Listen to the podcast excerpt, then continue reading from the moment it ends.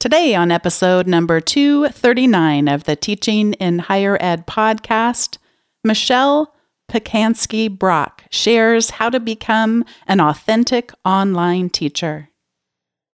Produced by Innovate Learning, maximizing human potential.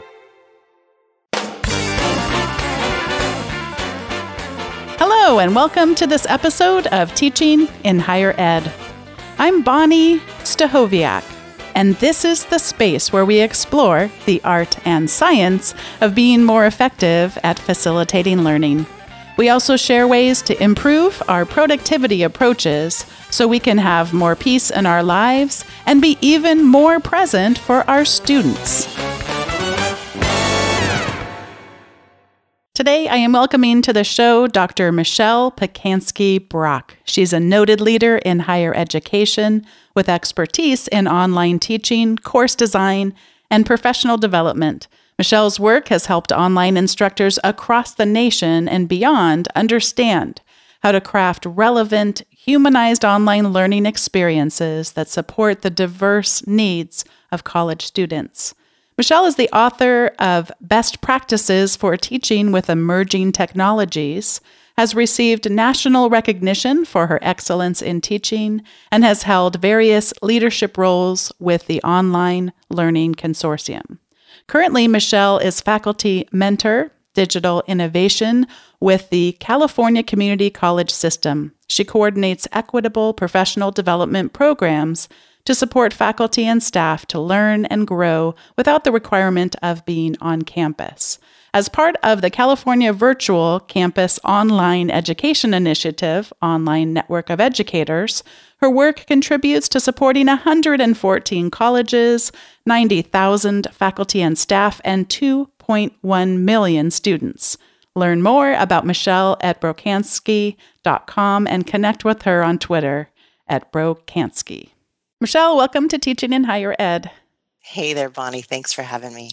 This might seem like an overreach, but I feel like I'm talking to an old friend, even though we've only met once in person. But I just feel this kinship with you, connecting first through Twitter. It's funny because I don't even think of your last name as your last name. I think of you as Brocansky. that's I, that's where my brain starts, and then I have to back into your real last name before I actually get there says a lot about the power of having a digital identity and i feel i feel a kinship with you too when i saw you present in person for the first time i i could feel what you were going through. I mean i think we had a conversation right afterwards where you were saying you know i i, I need a minute you know like you were saying you were so emotionally drained and i just I think we have a connection in that way that we give a lot to what we share. And we also have last names that are really hard to pronounce. we do. We have that. We have that. Someone who is your friend kept saying, You two are so similar. It was it was fun to connect in person and then oh, also to just have the so much empathy, I think, for what we try to do, such a sense of significance in the work that we do. But yeah, it does take a lot. Mm-hmm. I usually I try to have a few minutes by myself before I ever start to speak, and then afterward, I'm just I feel like a mess. I want to go hide, but it, it's usually rude to, to go hide. But uh, that is that is my general desire. But I, I usually overcome it because it's considered rude. Run away to the bathroom or something. I totally get that. Yeah. well, I we wanted to sort of do a little look back in time, and we're going to be exploring what it takes to become an authentic online teacher. But I know first we want to look at some of the things that get in the way. And I know for you, this is tied to your history in teaching online as well. You want to take us back? Yeah. So I started teaching full time in 2002 at a community college. And then around 2003, I taught my first online class. And I had this vision that it was going to make my life easier, you know, because I had an infant and a toddler. And I thought, oh, that sounds so wonderful teaching a class online. And I had always been very intrigued and engaged in technology. I grew up in Silicon Valley. My dad he had a home office when I was a kid, and I would hear the squelch of the modem at night. You know, so I he worked on a mainframe, and so technology has always been a part of my life, but I was teaching art appreciation and art history courses. And so I jumped into the opportunity to teach art appreciation online. And I did take a training program at my college at the time that really was more about, you know, kind of using the LMS and that sort of thing. And when I got that shell, that empty shell, which is, you know, looking back on it, it was it was such a harrowing experience because all I could think was, what do I do with this thing? And how do I create something for my students to be sure that my students are going to learn? And ultimately, what I was doing was I was teaching in a learning management system, which at the time was Blackboard, with no images. I mean, this was back before Google. This was back before digital images kind of had evolved. And I would do something like I was using discussions to foster student student interaction. So you think, oh, you were doing it right. But my discussions looked like I would tell my students to take out their book, right? Their $110 book that they were expected to buy, open it to page whatever, look at this image, then come back to the discussion and answer this question. Now, if you think about the way learning happens in a in an art history, like classroom, you've got the image at the center of the room. The room is dark and it's all about looking and talking. So when you're having really meaningful interactions in a classroom, it's all anchored around the image and mm. engaging with the image. So what I was doing, I knew was ridiculous, but I wanted to ignore that. I really wanted to just push that down and not recognize it. And I think that that's one of the things that really gets in the way with becoming an authentic online teacher is that it really kind of comes back to this simple thing that we like to forget that we are human beings. We are we are people and people by nature don't like to recognize our faults. We don't like to kind of dig into that messy stuff and especially when we're in this academic arena we're supposed to be the holders of of knowledge and then in addition to that, you know, online teaching is different because I had never seen an online class. I had never had, you know, a great online teacher. I didn't know what that looked like and I didn't know how to become that myself. So those are I think the things that really got in the way. I mean, the technology is a barrier, but there's so much more than that. There's so much more about our own kind of um, the stories that we hold in our mind, and you know, the way we pivot and navigate. And just kind of this fear of, of going to an unknown place and risking emotional exposure or becoming vulnerable, taking a risk. So, those are the things that for me really got in the way. Take us to 2006 to an experience that changed everything. Yes, 2006 was a very formative year for me, and it took me a long time to really reflect on it and understand it and I think I still am doing that. But in 2006, I had a major open heart surgery. I was 34 at the time, and I had a three year old and a five year old, and a very supportive husband. And I did not expect to have open heart surgery that year. I'll stay out of that whole story. but really, what happened was my surgery was in January. And so I took a whole semester off of teaching, a whole semester off, which was a huge privilege looking back. Because what it really forced me to do was to get out of my day to day, very, very, very, very busy life of managing, teaching, being a mom. You know, there was I'm sure you get that, Bonni. You know, there's not much room for for much else. And so, you know, I, I was forced to just lay down and not do anything. And then as I started being able to, to come back a little bit and become physically active and move around, I found myself engaging with these new things out there called podcasts. This was the first podcast wave. We you know we're kind of in like the second podcast wave now, or maybe the third, but the first time I'd ever heard of what a podcast was. It was the first time I'd ever heard of what a blog was. We're still talking pre Facebook, we're still talking pre YouTube. But just this idea that I could be in my house and listen to conversations between other people, other educators, and most of them at that time were K 12. There were K 12 teachers that were doing some really amazing creative things and also using these new technologies that were coming out, using blogs in their teaching, using podcasts in their teaching.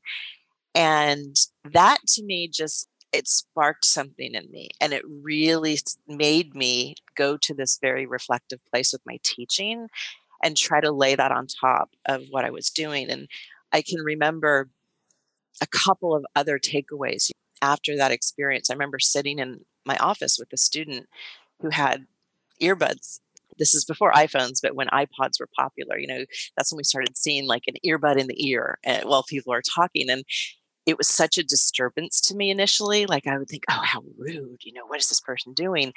And then I remember thinking, ooh, you know, that could be that could be me that they're listening to. And so I started to kind of contextualize those things differently. And that's also when I found a blog post written by an art historian named Beth Harris, who's done amazing things with her work. Um, she she was a, one of the the co-creators of Smarthistory, and now she's part of the Khan Academy. But she wrote a blog post about this tool called VoiceThread.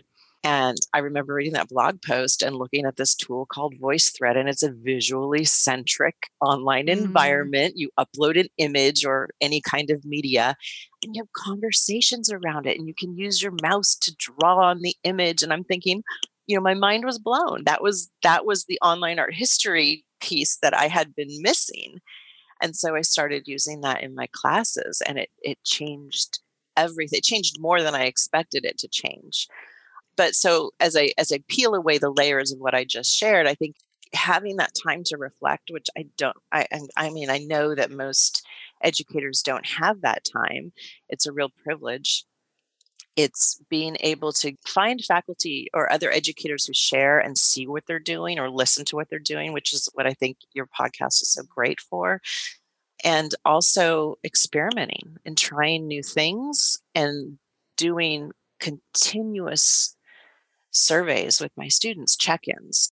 How did this go? Or how was how was this experience? Just very open-ended questions and seeing what comes to the surface. I learned so much. And I, I, think everything after that that I did in my teaching was always guided by my student feedback. And so I began to understand that my student feedback was critical to me becoming authentic. And I think that's another barrier that a lot of educators have is they kind of get afraid that, well, if I if I ask them that, it's it's going to be all bad stuff that I'm going to learn. And I mm. it, it's I mean there will be some of it, and by human nature we remember the bad stuff more than the good stuff.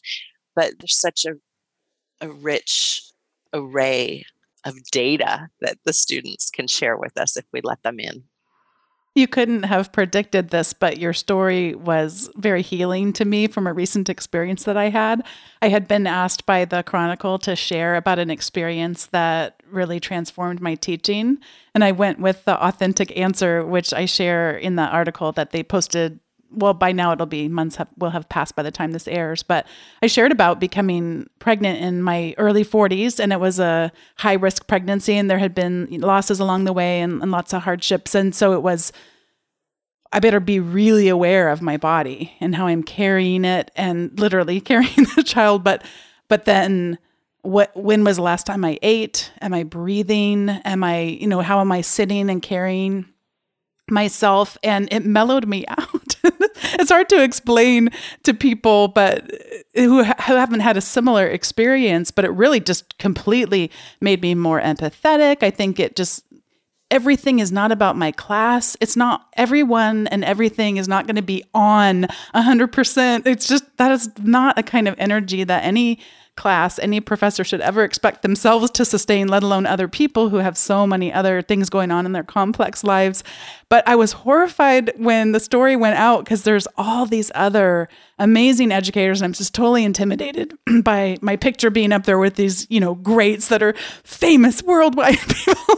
and I was like, oh gosh, they all told stories about students that had changed their lives. And I was like, I hope I don't sound like a narcissist. But I mean, as you're telling the story, things that happen very personal in our lives really can change our teaching. I've, i just felt better. Like it doesn't have to be a story about, I mean, tons and tons and tons of students have, of course, changed my life, but that really is the thing that just transformed the way that I teach, even including today. And I oh, think and it I'm helps sure, me. I'm sure your story touched so many people. Know that. That's so important. But yeah, thanks for sharing that with me. I think that gets in the way of our teaching too, because we know that it's all about connection mm-hmm. in the mm-hmm. classroom. Yeah. So whether you're teaching in the classroom or or online, it's about connection. It's about human connection. And if you were to share that story with your students, they would connect with you because they'd see you as a real person. Oh yeah, and, and they did. they did. Yeah. Yeah. Yeah. And oftentimes, as educators, as as as as instructors, professors, teachers, whatever we want to call ourselves,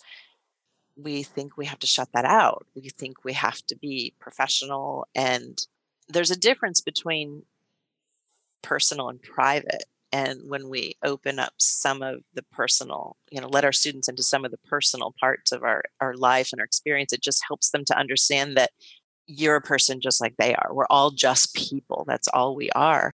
There's also the whole what I just envision as completely downshifting. You know, you've been like going 80 miles an hour on the freeway and all of a sudden you're in first gear and you're kind of not used to this, you know. But because in with your surgery, you, I mean, you're literally lay down, you know, heal, rest, and that was not what your life looked like before that.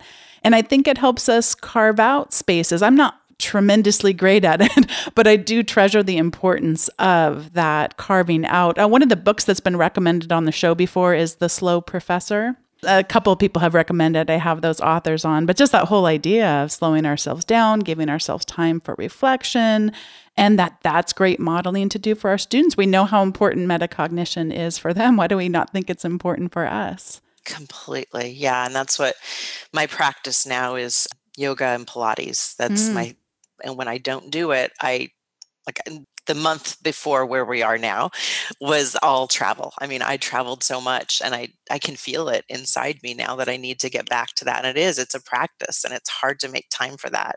So yeah, I totally I completely agree. Well, let's spend some a few minutes then talking a little bit about then the things that help. You've shared a little bit about that, but let's go a little deeper into the kinds of things that help us become more authentic as an online teacher. Yeah, I think I would, in addition to the things that I just said, I want to just connect with some of the work that I'm doing now. I've transitioned professionally into a faculty or a professional development role, which I really, really enjoy. And it took me a long time to kind of, I felt guilt for like not teaching. And I, not that I won't ever teach again, but you know, I, I, I really do feel like I'm in a good place now.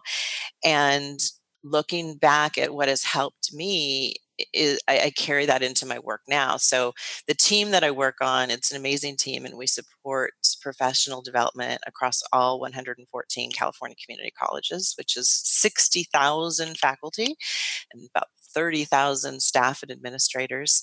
And so what we try to do is create ways th- those water cooler moments you know that are so powerful when when two people come together and and share something that they're doing we are now creating online spaces for that to happen like blogs we have a blog that we have we invite faculty and staff to just share their share what they're doing on the blog either through writing or through a video or i will meet up with instructors in zoom and just record like a 10 minute video of them talking about one thing they're doing in their class and then the screen share because we need to see those classes. We need we need to see what they look like. And those are the things that I think really, really help a lot is just creating opportunities and places and environments for faculty to, to share and show what they're doing.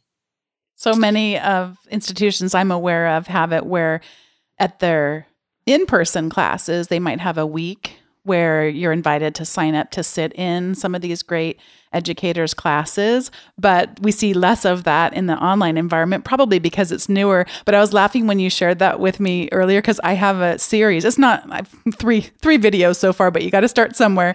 But it's show us your course. And i kind of treat it like a little behind the scenes tour. But that really when we moved over to canvas as a new learning management system a couple years back how else are you going to figure out what those course shells should look like? And at the time, we were so, myself very much included, interested in the pretty ones. And, you know, then you have to, well, are you really going to learn div codes and responsive things? And it's like, well, we're actually finding out more. It's more about the usability than it is the how pretty does it look. And and one quick thing about Canvas by the way, they really figured out on Canvas through a bunch of research they did that the students are just paying all attention to whatever's on their homepage. Myself, very much included, would be like designing this amazing course with all these things you could walk through week by week. And they're never seeing that stuff. They see what's on their homepage, they see what's due across all their courses. And so I teach both in Blackboard and in Canvas. And I and I now just take the learning from what both of these organizations are learning about effective teaching. And I really have now just gotten everything to how can I break this down into a small enough component that someone could do this in a small enough period of time, but you know, so don't break it down too much, not a five minute thing, but like a 15 or 20 minute thing. And then have enough of that showing up on their homepage that they'll do something about it. And Canvas, by the way, just completely transformed their homepage too, where we can even just add to dos to students' homepage things. I'm not. I'm sorry. So I'm, I'm laughing so hard. Sorry, Canvas instructor, that I'm not using very good vocabulary for your product, but I don't even have to know what it's called. I just know, hey, I want them to watch this video, so I'm going to add this to their to-do list. And in Blackboard, if I don't have that, I'm going to make the same thing where it's like a to-do, so they yeah. can check and make sure they know what they need to do. Yeah, one of the the courses that my team offers because we also have four four week online courses and we're moving towards some one week online courses also and they're offered at a very low cost. But one of them is called Humanizing Online Teaching and Learning, mm-hmm. which is the course that that that I designed and take so much of it comes from my own experiences and my own teaching but now it's being facilitated by my peers and it's it's a really beautiful thing to see how they adapt it and so we've got these videos this really short video on the homepage it's it's co-taught by two facilitators and they'll come together and record separately you know different parts of california but they'll merge them together in one video. So mm. it's these two heads and they're pretending to look at each other as the other one's oh, talking. I love and that. It, it, basically just says, Welcome to our class. And they say it in unison and then they tell the, the participants where to click to get started. And it's just like that. I that love that. Super quick, you know, edu- educators really think about using video in that way. It's like videos are hour long lectures. So we need to unpack that. And by modeling those things and feeling how they help us how they do help us feel more comfortable and kind of ease that that anxiety that one feels entering a class can be really powerful. You just totally sparked my creativity and it came from me making a mistake. So I was filming I've been filming some panels on culturally responsive teaching with my colleagues and I did it the first time and the video turned out great and in Zoom, which is what Michelle and I are talking on today and also what I recorded these videos on, it's will know who's talking. And so it's like having a two camera shoot, but you're not shooting with any cameras besides webcams. And so the most recent person who's talking is gets big on the screen and I can see everybody else up at the top, but that doesn't get filmed. So I mean that I see it while we're recording, but the the, the video doesn't turn out that way. So then the next time I went to record, I said, Oh yeah, I know that you all can see each other, but it doesn't show up that way. It'll just be the big big video.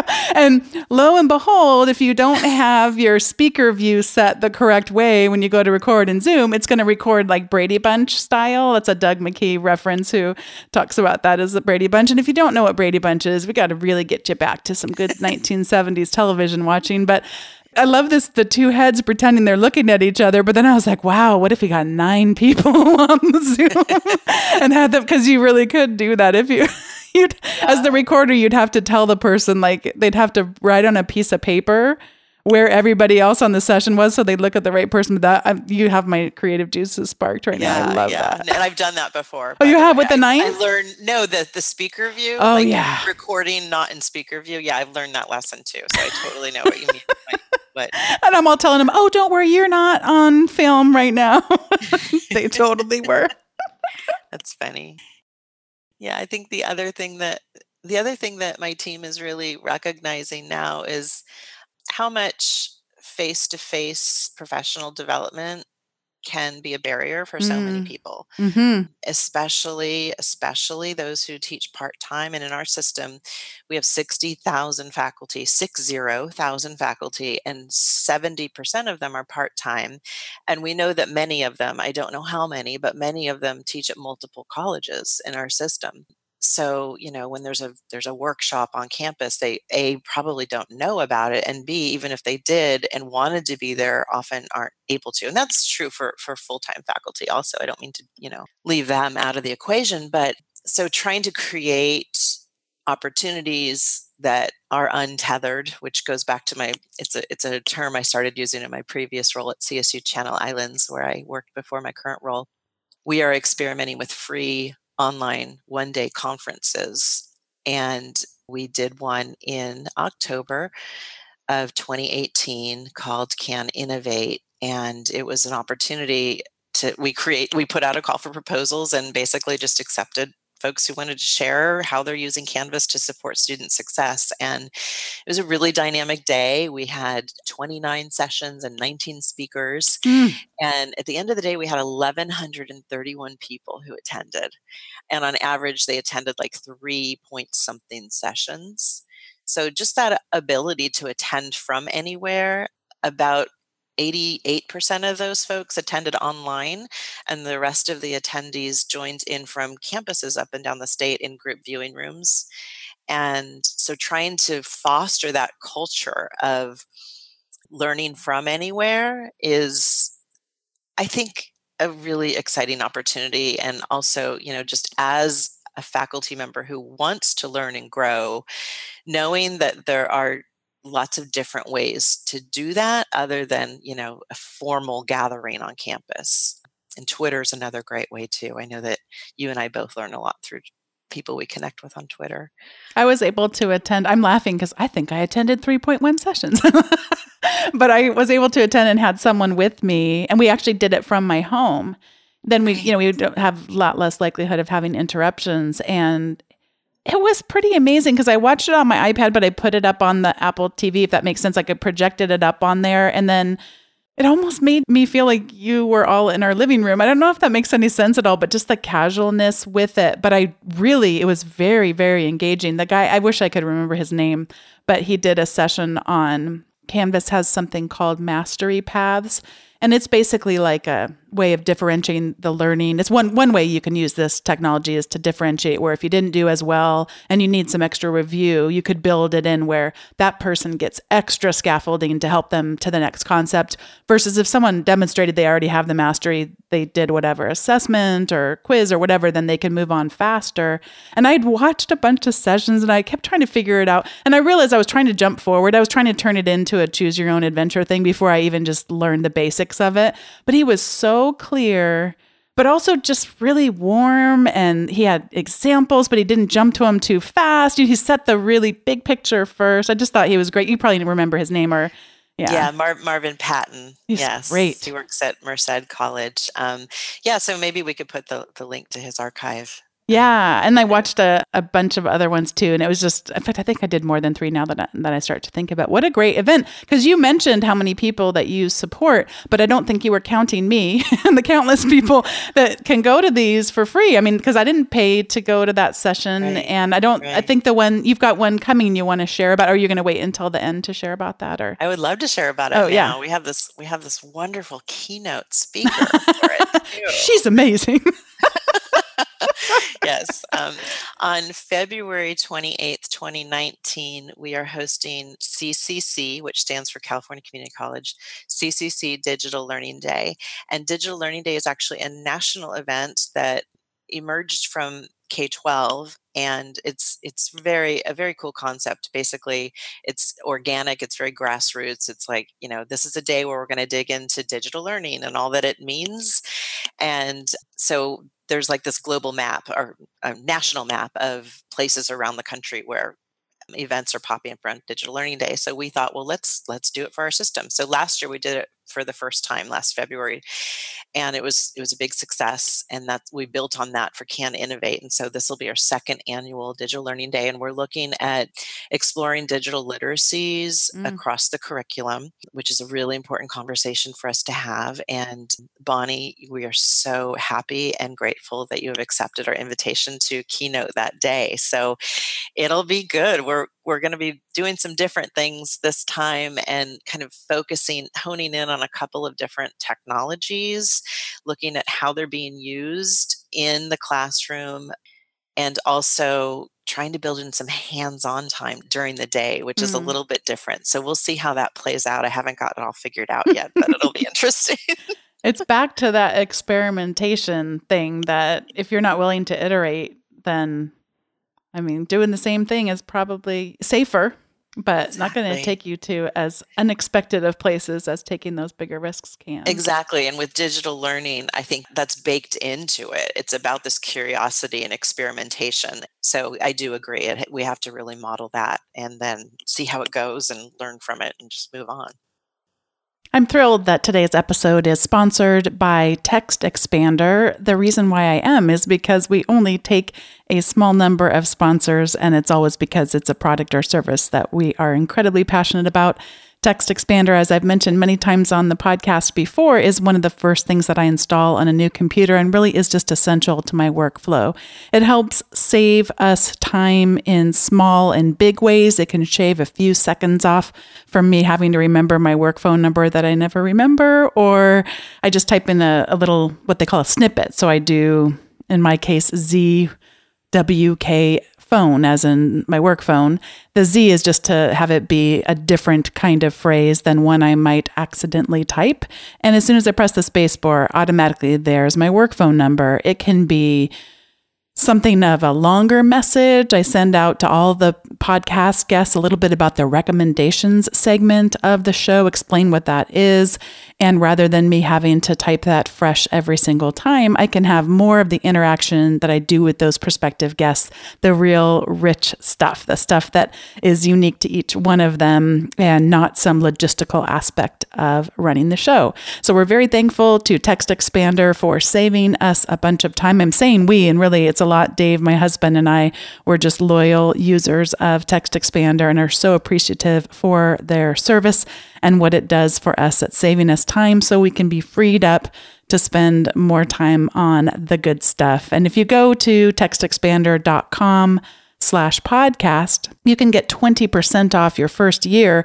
And be sure and mention that you heard about Text Expander on the Teaching in Higher Ed podcast. There's a little drop down for you to do that there.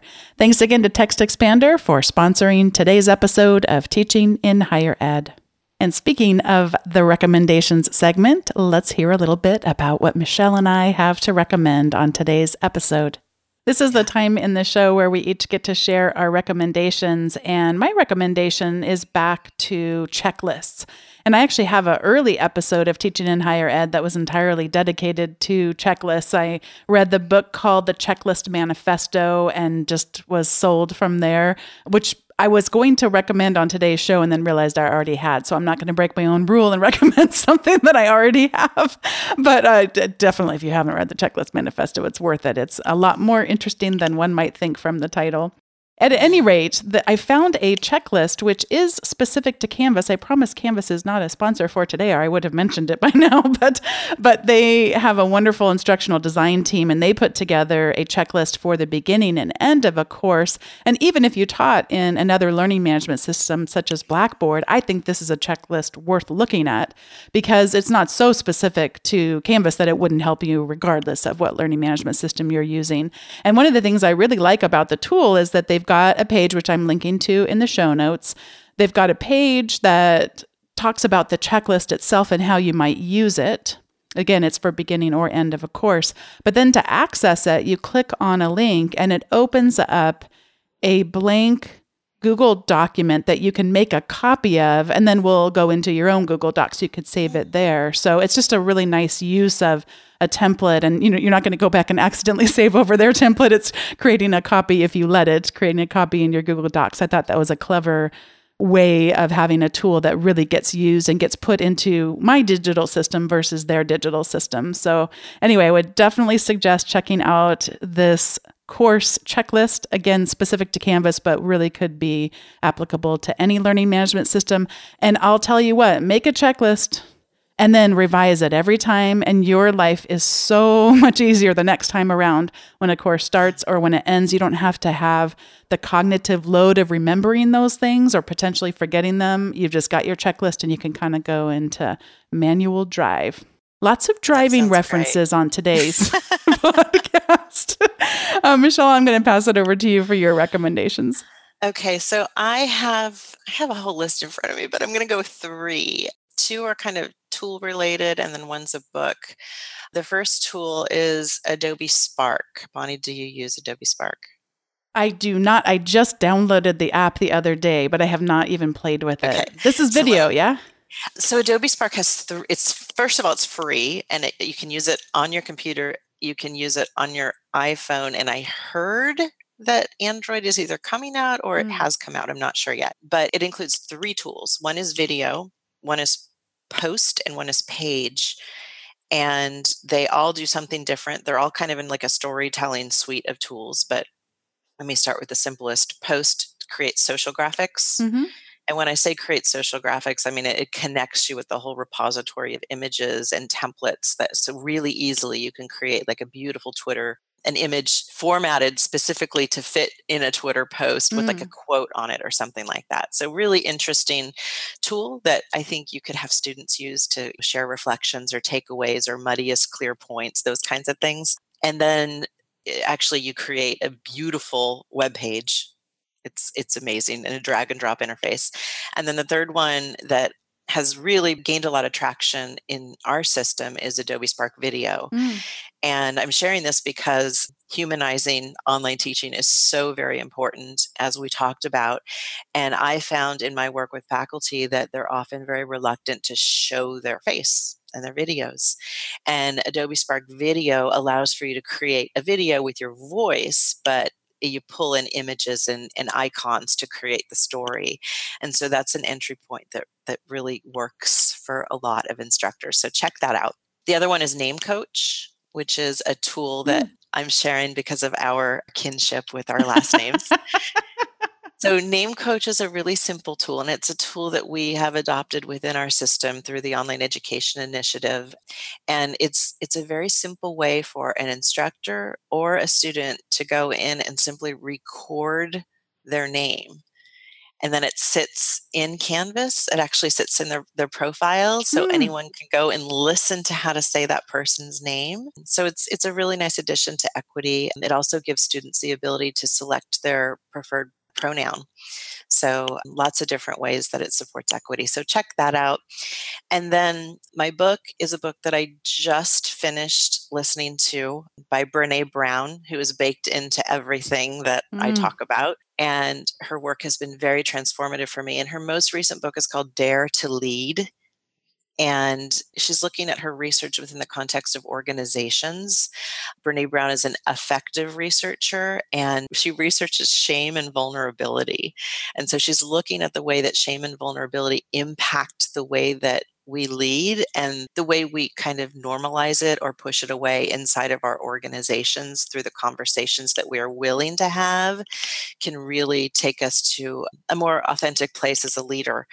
And as I listened to it, I thought about higher education organizations and I Mm. just kept thinking, oh my gosh, oh my gosh, everybody has to listen to this. So it's it's very powerful.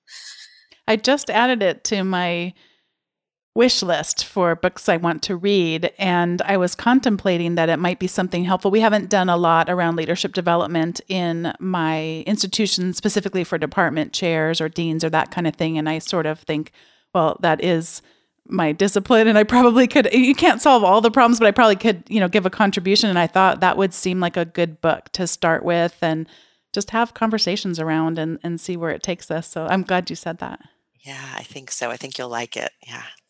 Okay, you know, I have a quote. It's by someone named Alexander Den Heijer, and I don't even know who this person Hmm. is, other than he's in the he's kind of in the self-care space, so Ah. which is really important. So that loops back to what we were talking about too. But here's the quote. When a flower doesn't bloom, you fix the environment in which it grows, not the flower. Hmm. And I think that applies to us as, you know, people, but it also applies so much to our students. So a lot to think about in that quote. Oh, I love that. And I can't wait to see what Sierra does with that quote graphic. She's the one who does all her quote graphics. She does such an amazing, well, not quote graphics, I'm sorry, the what she does with the recommendations graphics on which a quote will be placed for this one. She's going to come up with something amazing, I'm sure. No pressure, Sierra. I love it. Well, thank you so much for spending time with me today and for inviting me to be a part of your event in February. I'm excited to join you for that. And now hearing more about it, I'm even more excited I, than I already was. So thanks for your time today. Just love any chance I get a chance to learn from you. And you've given me a lot to think about, and I'm sure everyone listening. Thanks so much, Bonni. Have a great day. And thanks, folks, for listening. Thanks once again to Michelle Pacansky Brock for joining me on today's episode of Teaching in Higher Ed.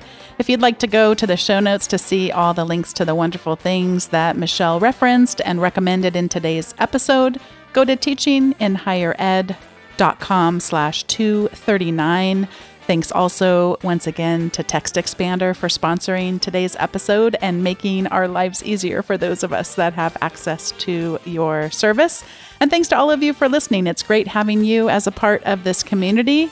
I just love the chance that I get to be in community with people that care so deeply about teaching and serving our students well. Thanks for listening this time, and I'll see you for episode 240 next week. Take care.